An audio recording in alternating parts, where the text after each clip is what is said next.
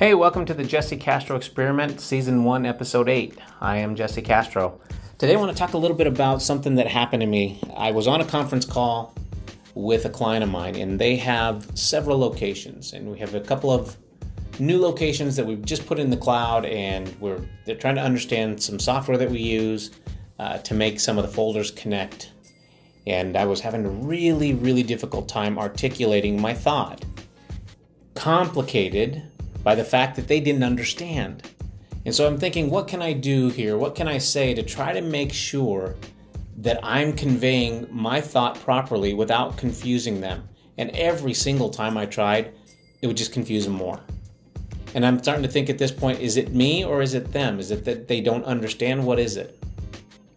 Well, when it was all said and done, they you know they said, Jesse, I don't think we, we need anything else from you. I went ahead, got off the, the line but I could tell there was still something that just wasn't right. Before I got off, I said to one of the guys, I said, "Hey, I'm going to create this on a whiteboard, and I'll put the couple the different scenarios together so that you can see it and understand it." And so I said bye, got off the phone, and that's what I did. And when I when I started writing this stuff out, it was very clear to me why I couldn't convey the message. But when I wrote it out on a whiteboard, now it's real easy to see it and see where the lines are going and see how they attach to the specific folder and see how that specific folder then attaches out to the cloud and gets backed up. But that's really hard to articulate on the phone.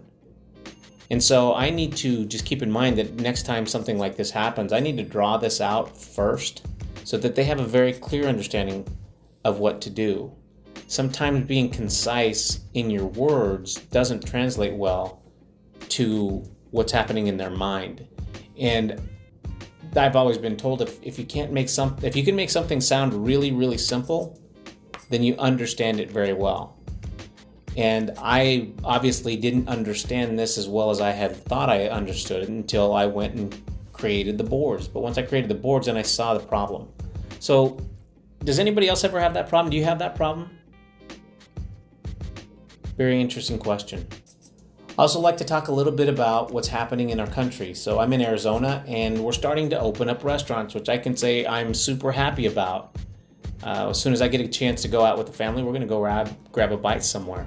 I had a buddy call me this morning.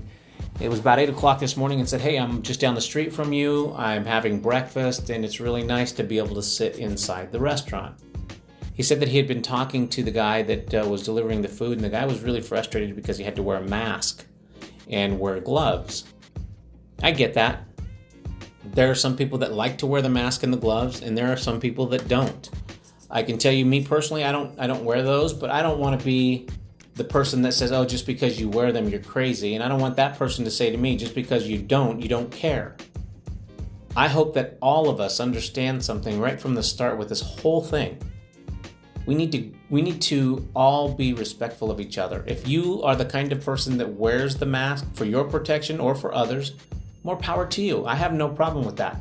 But don't walk around saying that uh, or giving me dirty looks just because I'm not wearing the mask. So I'll respect you, you respect me. And I was told one time by somebody, I'll take care of me for you if you will take care of you for me. And I thought that is a profound saying.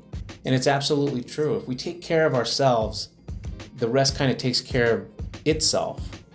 And so I'm just hoping that as we go through these changes that we're starting to see, and there's going to be a lot of them, all the way from what we're doing socially to what we're doing economically. I see changes across the board.